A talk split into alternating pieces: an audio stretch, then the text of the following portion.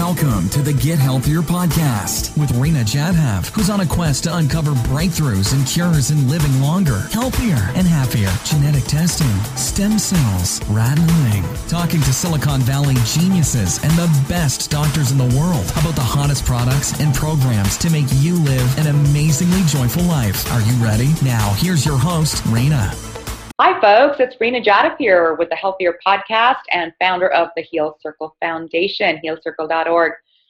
Now, you all know my story, right? So, had a couple of health crises, got my health back, but I'll tell you the hardest, hardest thing that I had to deal with was getting my mind, my naughty monkey mind, under control. Because I knew what I needed to do, you know, I needed to eat healthier. I needed to stop eating sugar. I needed to stop eating processed foods. No, the Did mind the said, nope, we need our brownie, Rena. Nothing's going to happen.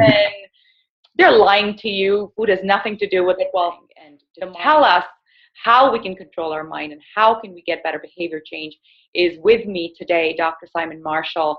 He is highly accomplished. He is the co founder of the Braveheart Coaching Institution, and he's going to tell us today how we can get our minds into control. Dr. Simon, welcome.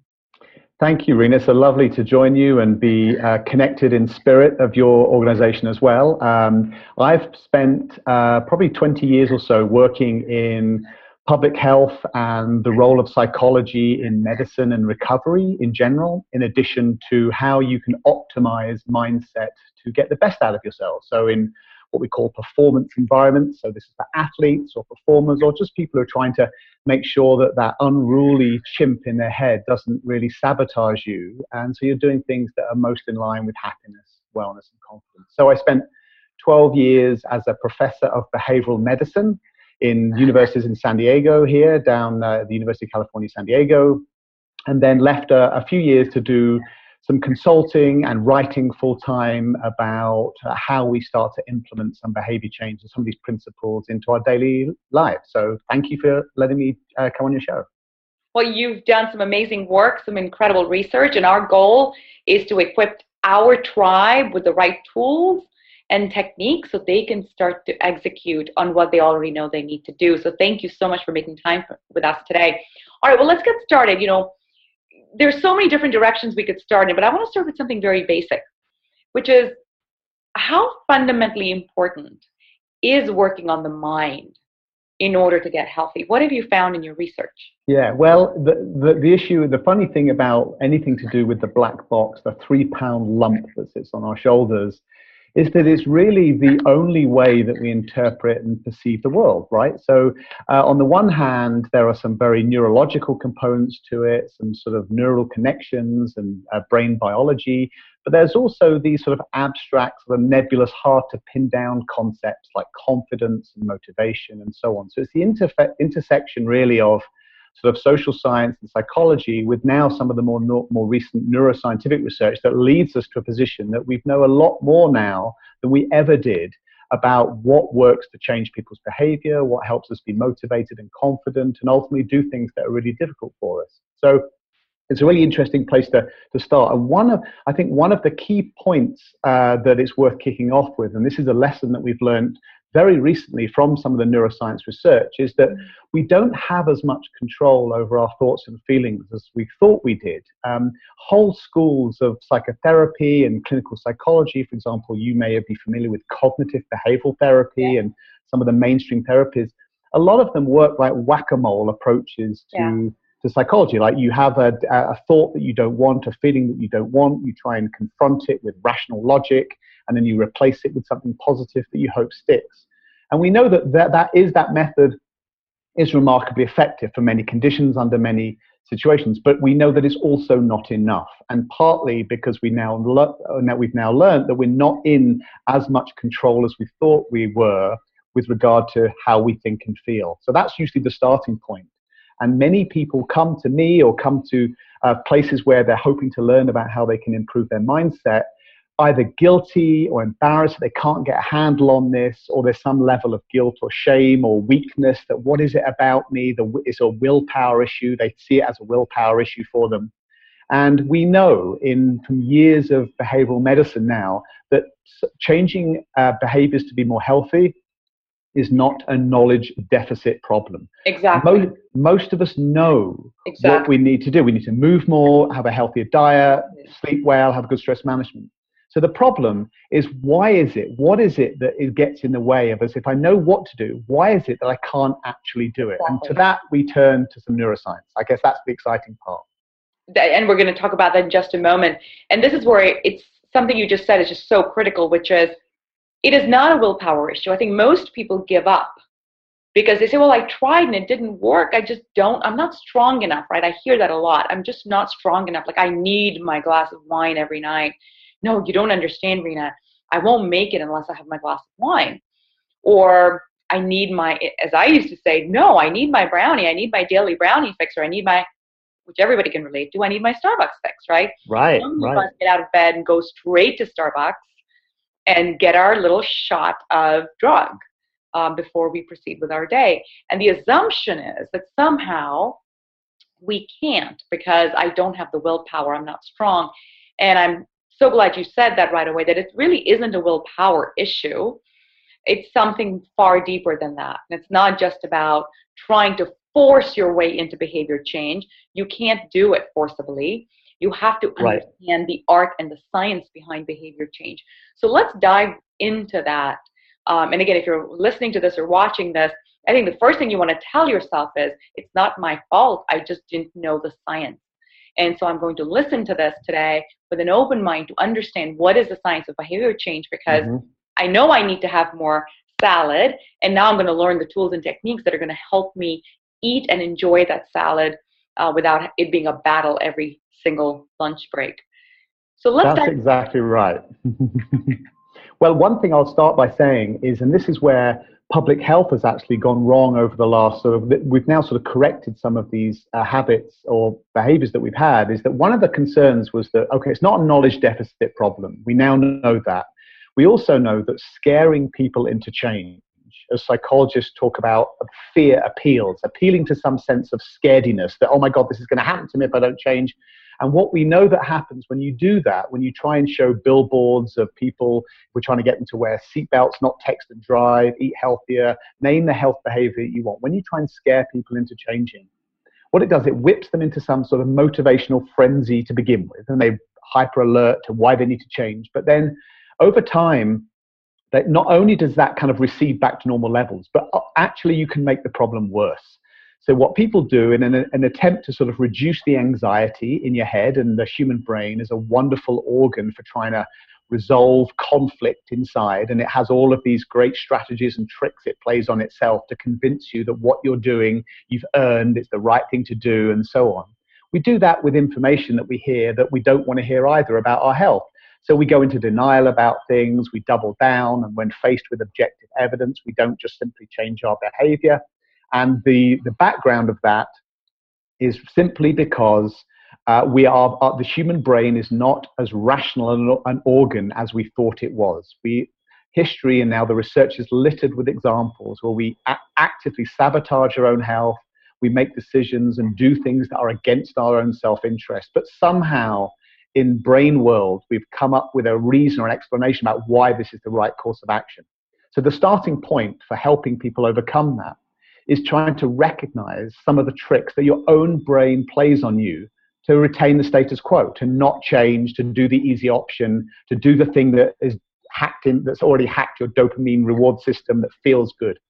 And so it's really less about control and about managing this kind of unruly force in your head so that you can start to see it for what it is and to start to learn to how to get through some of the tricks that it's trying to play on you it's understanding that it's not you it's it's a naughty little kid um, and you've got to learn how to manage it and that's where i think for those of us who meditate you know it, the dramatic difference uh, pre-meditation post-meditation is measured oh, in terms it's, it's huge really yeah. important just to spend just a minute to talk about what's happening in brain world when we get these uncomfortable thoughts and feelings or the sabotaging thoughts or the denial or the need for reward and all of the signs point towards a part of our brain called the limbic system and the limbic system some of us have heard of elements in the limbic system like the hypothalamus and the pituitary and, and the amygdala and so on but it's the most primitive part of our brains. It's about a little bit, little bit bigger than an avocado, right in the center of your head. It's been with us for hundreds of thousands of years. And it's wired with one main goal is to keep you alive. It will scream and shout. And the way that your limbic system screams and shouts is that it, con- it, it um, communicates with your adrenal glands and your hippocampus and your hypothalamus to set off a cas- cascade of hormonal and neurotransmitter reactions to make sure that you listen to it. So this part of our brain is really motivated to keep you alive. And it's been given two exceptionally powerful weapons from an evolutionary perspective, two really powerful tools to make sure that we listen to it. The first is that it processes information from our senses, our, our, our eyes, our ears, our touch, five times quicker than our frontal cortex. This is the frontal cortex is the rational thinking you. So the limbic system, which is the emotional reacting brain, it's not the real you. It's this kind of little chip, we call it a chimp, living inside of you. So it's already processing things in your environment that you can see, you can hear, you can touch at lightning speed before your frontal cortex, the real you, has had a chance to think, hang on a minute, should I have that or do I want that? And a cascade of hormones and neurotransmitters are already rolling to get you closer and closer to putting your hand in the metaphorical cookie jar. So that's the first weapon it's been given, five times stronger. And that, that, that makes sense because it needs to be on high alert to detect threats so you can run or hide or the fight or flight response. Now, the second real main uh, uh, weapon it's been given is that the moment it detects something it really loves or it's a threat to you, it wants to do its, uh, it wants to get its urge or needs fulfilled. It throws a chemical brick at the rest of your brain. About 30 neurotransmitters are released into your frontal cortex to stop you make even stop you even more making rational decisions. So now we've got this part of our brain, our chimp brain, our limbic system, that is motivated by getting all its main needs met, physical needs met, hunger, thirst, sex, security, all those that we know of already. But it's also very motivated to stop us feeling either humiliated, embarrassed, or inadequate. That's the whole trinity of the things that your brain, your limbic system, is scared to death of. And the reason it's scared is because hundreds of thousands of years ago, if we were humiliated, embarrassed, or inadequate, we got ostracized from the troop. We had to forage for food for ourselves. We had to defend ourselves. And it often did mean a fairly lonely and painful death. But, but now, for most of us living in the suburbs, uh, those threats don't materialize.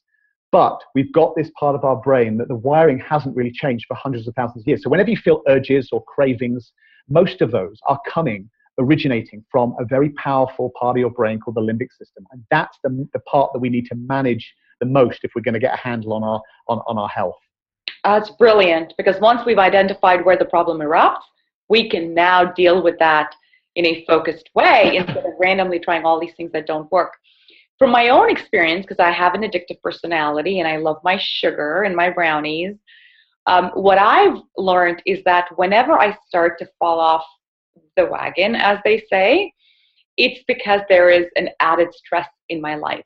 Whether it's because suddenly my to do list has tripled and it's not getting smaller, or I've got some really critical things coming up and I'm feeling sort of nervous about those. Whatever it is, to your point, there's a signal that my mind is sending to the limbic brain saying, "Oh, she's worried, she's stressed. Let's let's feed her. Let's feed her some sugar. Let's feed her some brownies because it looks like she's in danger."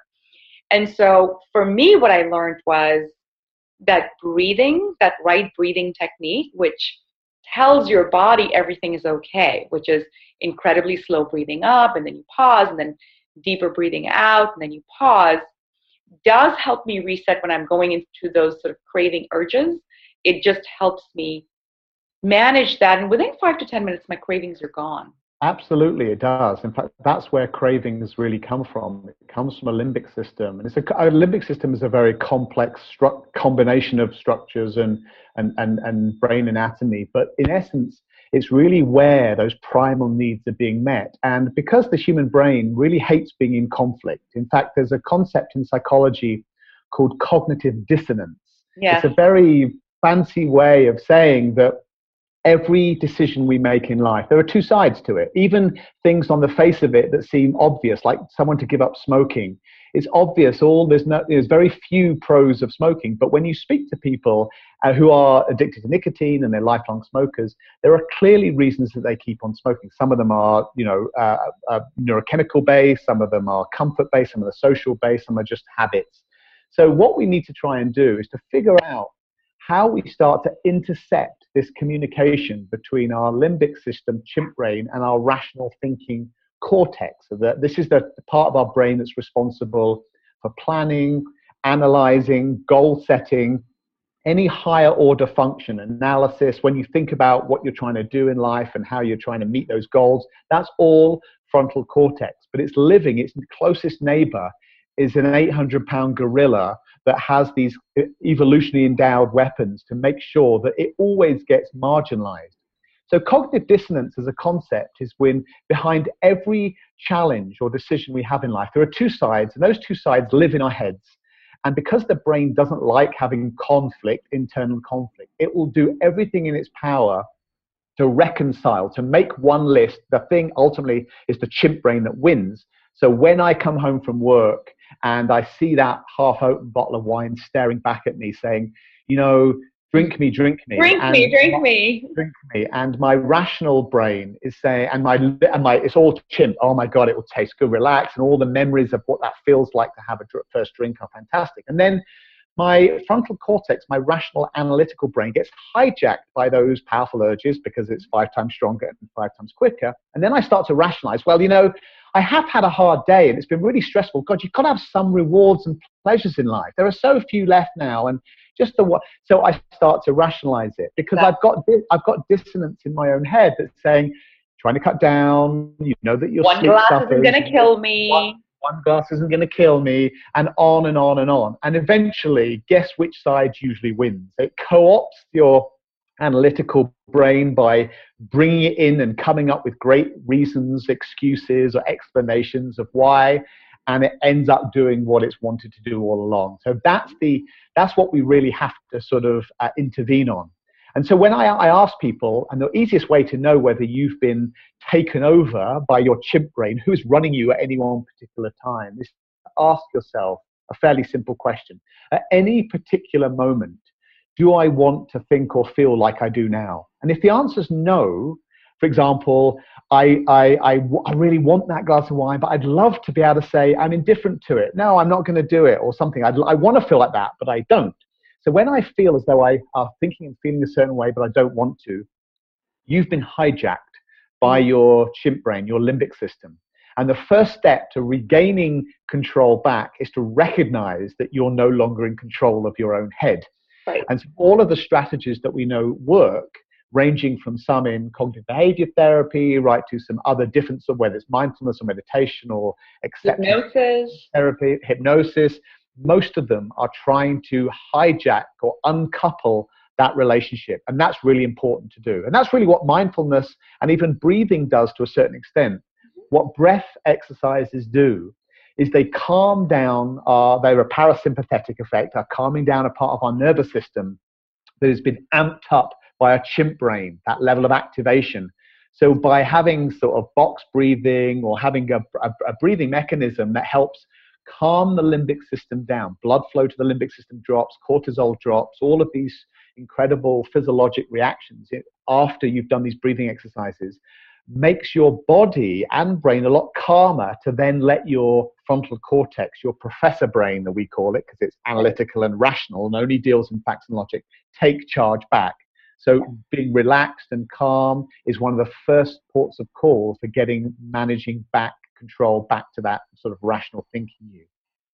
All right, let's dive into the tools and techniques. What can people do? So clearly there's recognition that um, there are things people can do to take charge and get on that path to to help easily yep. as opposed to making it into climbing mount everest so what is and again there's a lot of details yep. on this but let's start with what is the easiest thing someone can do and then we can dive into some of the more yeah. sophisticated options so one of the easiest things to start with is recognize that you're always throughout your entire life, no matter how good you get at like controlling, optimizing mindset and health behaviors, you're always going to have some element of voice in your head that's telling you, oh, go on, just one. It doesn't hurt. It won't be that hard. And many people feel guilty that they can't eradicate this little negative voice in their head that's screaming at them. And so the starting point is to say it's perfectly normal to have those that little internal dialogue, that internal voice. That's the first thing. And the strategies seem not to try and fight them back all the time. This, this is the whack-a-mole approach mm-hmm. uh, of like every time I have a negative thought, I've got to replace it with something positive we don't have nearly as much control over our thoughts and feelings as we first thought. That's what neuroscience has told us. So, an acceptance model is far more productive. And an acceptance model is basically saying, listen, I've got all this internal dialogue that's not really helpful to me. And instead of trying to fight it back, like win that battle mentally, I'm going to learn some skills to turn away from the battle. I'm going to learn some skills just to turn my back on all of the negativity, all the thinking that's telling me I need it, I've earned it, I've deserved it. And that's really what mindfulness and meditative practice does. It's passive attention training. It's helping you cope with distractions and letting them go without trying to all fix them and solve them and push them down. So that's the first part. The second piece, and this might seem counterintuitive, is what we call a chimp purge. A chimp purge. And what a chimp purge is instead of trying to think, oh my God, I want that second glass of wine, or I want that brownie, or I want that bad thing, rather than try, no, no, listen to it, look in the mirror, I'm strong, I'm confident, I know I can, I'm the kind of the self help model, doesn't work because it's five times quicker and five times stronger. The acceptance model tells us, okay, instead of trying to do that, what we're going to do is instead of trying to fight it, but I'm just going to listen to that voice. In fact, I'm not just going to listen to it, I'm going to actively encourage it to talk for maybe a couple of minutes. I'm get, and it sounds like the worst self-talk you've ever heard because what you're saying to your lim, your limbic system, your chimp brain, is say, oh, "Come on, limbic system, come on, chimp brain, give me what, what you've got. Why should I? What, what else? What else? Uh, Exactly. And you let it rant and rave. And when and what something quite curious in the brain happens when you do that. So when you let your limbic system rant uninterrupted, and this can be re- it can be range from why you deserve this or why it feels good or why you want to, and it can be just things like you're not good enough, you're not worthy enough, you'll never be good enough, you don't deserve this. Look at you, you're overweight, you're not good at work. Everyone, eh, it's all crazy talk. We know it's yeah. not rational. But instead of interrupting it, you let it out and you keep doing this. You can do it by, by journaling. You can do it by saying it in your own head. You can say it out loud if you're on your own, so you don't look as though you have a, a dissociative personality disorder. um, but letting it out is really important. After about three to four minutes, something really weird happens. Blood flow to the limbic system declines, it drops. Cortisol drops a lot of our stress hormones drop. And we think, we don't actually know the mechanisms why this is, but one of the thoughts is because when this threat or challenge back to it doesn't materialize, when it doesn't get punched back by the I know I can, I'm strong, I'm confident, resist willpower, it sort of tires itself out. And so we often talk about your limbic system, your chimp brain sort of goes back to sleep in its cage. It crawls back, it's had its moment, and you just listen to it. And so we use this for people who are athletes, for public speakers, for surgeons, for special forces, for people who are dealing with a craving. You just let that negativity run wild, and then you set a timer, and then you say, okay, when it's run out, and I'm saying the same thing over and over again, or it's repeating that, I'm now ready to move on with the practical strategies that do help. So that's the that's a really really important distinction. It's quite a subtle one because it yeah. count, it counters conventional wisdom that we Completely. always need to confront everything, any negativity we need to confront with a positive mantra or statement. And the acceptance model says from neuroscience suggests that that's not only ineffective, there are actually better ways to do it. And I love how simple and easy it is to do at home. Uh, you know, one of the things I tell everyone is you have to try and see what works for you. Do not assume what worked for me will work for you or what worked for Kim Kardashian is going to work for you. You know, test everything on yourself until you find one that works. And so, what a great idea. What a simple idea, you know, next time you which probably will happen 2 hours after you listen to this podcast or, right? You'll have you'll experience one of those surges yeah, and uh, let it out, encourage it, bring it out. Uh, and again, that's why I'm, Exactly. I'm a big advocate of journaling as well. There's a lot of research now on the benefits of gratitude journaling and writing thoughts and feelings down so they don't get stuck in your own head. And one of the things, for example, to deal with stress management or to deal with high stress situations is you've got to have an outlet yes. for the thought, the pinball machine that becomes your head. And the outlet can be talking to a, a partner, a therapist, but it could also be writing. It's very cathartic to get some separation between our internal world and the actual objective reality around us. And so that's a really key key piece to this. Thank you for bringing that up. You know, I would not have healed without journaling to the point where I created the health journal. And again, for those of you, if you're listening, you can get it for free. Just go to healcircle.org. There's a free health journal. You can download it and print it out and use it. Um, because I personally don't think you can make any real transformative change without some form of tracking. It doesn't always have to be in writing. I mean, you could use one of these devices um, for tracking purposes, but for me personally, the journal works great. And the way we created the health journal is it has a section for gratitude. It has a section for what I'm doing, what I'm taking out, what am I changing, and what are my results? How am I feeling? Right. So you're just very quick couple of words here and there, and you you've got a good running documentary of how are you progressing day after day. So if your goal is, for example, let's say to go sugar free, we always recommend do our Healthify seven day free Healthify course and go sugar free. Mm-hmm. Well, it's easier to do if you've been tracking and writing and seeing what are you swapping out with during your cravings. And I think what you've given us some wonderful tools and techniques that you can start incorporating and say, did it work? Did it not work? Yep. What else? So we've talked about journaling. We've got Yep. talked about suppressing the chim, Yeah. recognizing that this is coming from the limbic system. Yeah. Let's get a little more sophisticated. What are some of the Sure. more like this doesn't work, Dr. Simon? I've tried. Yeah. these." Tried all that next? before. Okay, so a few things. So there are things like that that we know, for example, coming from the research on cravings, so which is a one that many people have. And one of the things that seems to work, there's preliminary evidence for this, is what they call a food neutral visualization. And a food nu- neutral visualization, try saying that when you've had, uh, you haven't got a in, food neutral visualization, is when you feel an urge or a craving coming on, is to spend 30 seconds, it can be up to a minute, but most people find 30 seconds, is that you close your eyes and you imagine an environment or a situation that you find particularly pleasant, that is neutral to food or the craving. So it wouldn't be if I'm craving brownies, I, cra- I now visualize celery or whatever. That's not the food. What I might do is I'm, I, I visualize coming home and my dog coming up to greet me, petting my dog, or playing with my kids, or walking out the park, or wha- whatever. It doesn't matter what it is, but it's kind of neutral to food if, if the craving is about food. And that seems to reduce, certainly some of the, the, the earlier studies show, that seems to reduce cravings sufficiently to not take you on the next step of the craving, which is actually to start doing the cupboard scanning. And we all, if, if I was to put a camera in people's kitchens, what we find doing the moment we feel an urge or a craving, there's a little uh, a spike in dopamine. Our dopamine is not just our reward chemical, but it's also the biological basis for wanting to continue to do something, to seek it out. And so, as we think about food or think about our craving, dopamine, the, the, the, biochemical snowball that's going to eventually end with us with a hand in the cookie jar, is already starting to roll.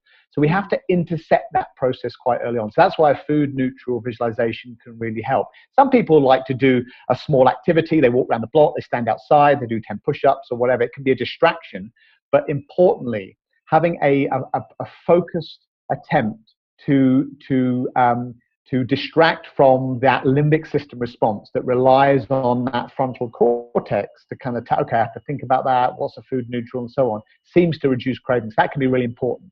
The next step, and what we've learned, is a little bit about the neurobiology of habits and habit formation. And if you want to create good habits or even stop end bad habits, habits are made up of three key features. You may be already have come across this or you may have discussed in a previous podcast. The first element of a habit that all habits have is a cue or a trigger. This is like the starting pistol of any habit. And so, to give the example of drinking, I, I, come home from work, I open the fridge, and I see the bottle of wine with the cork in that's half full. That's my trigger or cue to think, oh, oh I really fancy a glass of wine. The mm-hmm. trigger might have been something even earlier than that, you know, that I, I'm walking up the stairs and it's a certain time, it's Friday and it's 6 Right. p.m. And Exactly. automatically I know that that means, okay, I can let my hair down a bit. So Yeah. habit habit management is about controlling triggers to begin with. So if there are things that you know that you're vulnerable to, the most effective strategy, or one of the most effective strategy, is to try and eliminate as many triggers for that as possible. And I don't mean that you suddenly start pouring great bottles of wine down the down the down the sink unless you have a drinking problem and that's the goal if you're just trying to cut down. But it might be that you re- restrict your access to it. It might be that i keep my alcohol in a cooler in the garage that has a padlock on it. And the key to the padlock is in the attic or the key to the padlock is on a shelf. So i have to go upstairs to come back down again. You're trying to manage the access to that starting pistol of, the, of all habits. And that's really really important and most of us, through our, and this is why when you're trying to change people's eating habits, it starts often with a with a cupboard pantry exactly. audit and clean out because exactly. the biggest the biggest triggers are the stare chip, the bag of chips that's staring back at you. Exactly. As I say, yeah. don't bring it in. If you don't want to eat it, don't bring it in.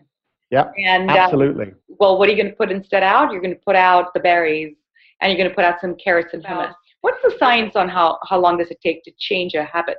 Habit yeah. Well the science actually is not based on time it's based on repetition. So oh, okay. we used to think it take it's, it's not how many how long does it take it's how many times does it take to that you have to experience a resistance to that or doing something to to do it. So there aren't really any hard and fast rules. It varies tremendously by person and by thing that you're doing but if you're trying to practice something on a daily basis, maybe once or twice a day, it's very unrealistic to expect dramatic shifts in, oh my God, I don't miss this anymore, or I'm not, look, I'm not thinking about it. It's very, it's quite unrealistic to expect much to happen under sort of four to six weeks. And for most people, it can be up to three months before they finally, particularly if there's some sort of neurochemical residue in you, like we know, for example, with alcohol addiction and how long it takes to pure, have all the alcohol out of your system and your nervous system to respond back. So, so it does vary, but the more you practice something, that's the most important thing that you can do. And, and that actually applies to good habits as well. So, like taking journaling or having people write down that journaling is one of those things that people write pages on the first time, good intentions, and then it they don't do it anymore. So the exactly. goal is all, always write less than you want to, and uh, a frequency is more important. This goes for self-monitoring in general. A frequency is more important than duration. So I'd rather that you write down one sentence every day than write a page twice a week. That's because it's rep- habits come from repetition, and the same is with exercise. So that really leads into this next strategy in the habit formation is the routine or the ritual behind the habit. So if the if the if the trigger is the bottle of wine in the refrigerator, the routine or the ritual is getting a glass. I pour my glass, I sit down, I put the TV on, I'm, I'm having some attentional distraction, so I'm not really aware of how much I'm drinking. And I go through this little routine to eventually get the payoff or the reward, which is the third piece of a habit, which is the buzz or feeling a bit lighter or my feelings go away or I've, I've been able to uh, uh, uh, uh, stabilize or upturn the boat of the kind of the mindset so I'm back to feeling nice again. And so what we need to do is to change not just triggers but change our routines. So this might be, for example, changing where you keep things. Uh, if you've ever been in the position where you're trying to cut down on unhealthy food or drinking, and then the moment you go away to a stay in a hotel room or someone else's house, the craving seems to change as well according to your physical surroundings. It's because the routines that we go in, they become habituated to our environment. So it might sound silly, but you can rearrange furniture, you can make your pant, you can change where you keep certain foods so that when I'm opening a certain drawer to find something or where I keep things in the refrigerator, it's no longer there. I'm trying to disrupt that kind of auto autopilot that gets me to the point where I'm sitting on the couch with a second glass of wine. I'm trying to have to bring it into conscious thought. So, okay, where where's that again? What have I done with that? And that makes you more likely to be aware of what you're doing. So that's really important. Uh, the thing is about the uh, one of the great strategies if you've never tried it to cut down on drinking is to start drinking carbonated water. Mm-hmm. So if you replace it with fizzy water, preferably not in single-use plastic, but soda streams or glass or bottle is great. But uh, what fizzy water does, it's quite interesting. It, it has a, obviously there's some sort of uh, uh, oral compensation for it. You're putting something in your mouth, so it's not just like I'm trying to, you know, pray away the cravings. I'm doing something. But the carbonation gives me a sense of satiation, of fullness. There's a mouth feel to carbonation in your water, which can very likely mimic the mouth feel of beer or something, so, so on. So you're trying to find replacements in your routine. So the reward for example, drinking, it might not be because I actually like just feeling a little bit tipsy. It might just be that I'm bored. I want to feel better. I like having something in my hand. I like sipping something, and that feels kind of comforting. It's called displacement behavior often. So you need to have things or snacks or drinks that are less energy dense, less harmful to you that you can replace. So that's a really important piece to the to the craving part. And I will say that any behavior that we identify that we want to start doing, think of the smallest possible verge chunk of that. So most people, when they try and tackle a big change, I'm going to change my diet, and you eat. This is the New Year's Day resolution, New Year's Eve New Year's Day resolution right. phenomenon that, that lasts through September, that lasts through February the eighth, and then it's gone. Yeah. Um, because most of us don't have the coping skills to have such an upheaval in our lifestyle change, but more importantly, we take on something too big. And there's a new science, there's a great book by a guy called James Clear called Atomic Habits. He's written about this extensively. Another one called The Power of Habit by Charles. Yes. Evidence based, science based um, strategies that say the smallest version of that behavior and what does it mean by small something you can doesn't take you uh, uh, uh, something you can do in under two minutes is a good way to think about small exercise is the same i want to start exercising don't go out and try and walk for half an hour, an hour. Walk for two minutes around the block. You don't have to change your clothes. And repetition is important. So, two minutes a day, every day is way better from a habit generation perspective than trying to do 45 minutes once a week. We're trying to build a habit. So use that strategy, the tiny habits. So I uh, break anything down into tiny, tiny chunks is going to help you, backed by science, and it works that's what I learned too. It's the seven step health pyramid that I wrote, the ebook, which again, anyone who's listening can, can get access on healcircle.org. That's what it's about. It's about what small, tiny changes can you make. And we also recommend don't make all changes at the same time. Pick one thing. So is it sleep? Is it your mind? Is it your diet? Is it your detox? Is it your movement? What is the one thing you want to work on for this week. We always say pick it as a one week mm-hmm. thing.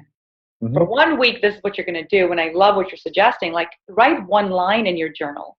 You don't have to think of journaling as a huge time investment. Like, I need to write pages. What am I even going to say? You're already talking yourself out of it. So, I, I always say just show up for it, right? So, absolutely, journal, absolutely, sit down, write we, one word, and you're done.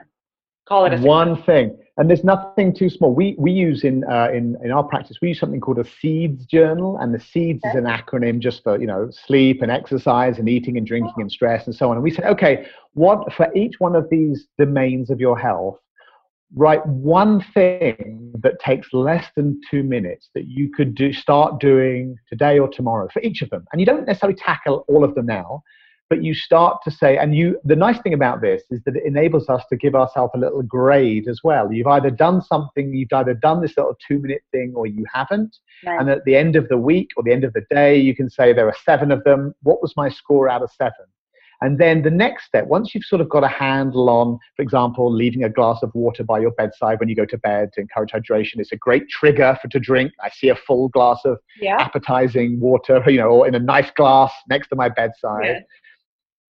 Um, so once you've been able to do that, then think about then when you're ready to take the next step.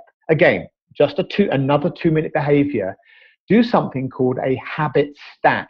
And a habit stack is simply like a jigsaw puzzle. So if you imagine the first thing you've done, the glass of water by your bedside, a habit stack would be a behavior that adds on to that existing behavior. So you're chaining together a sequence of behaviors that on their own don't probably matter that much in terms of a small little thing, but over time these add up.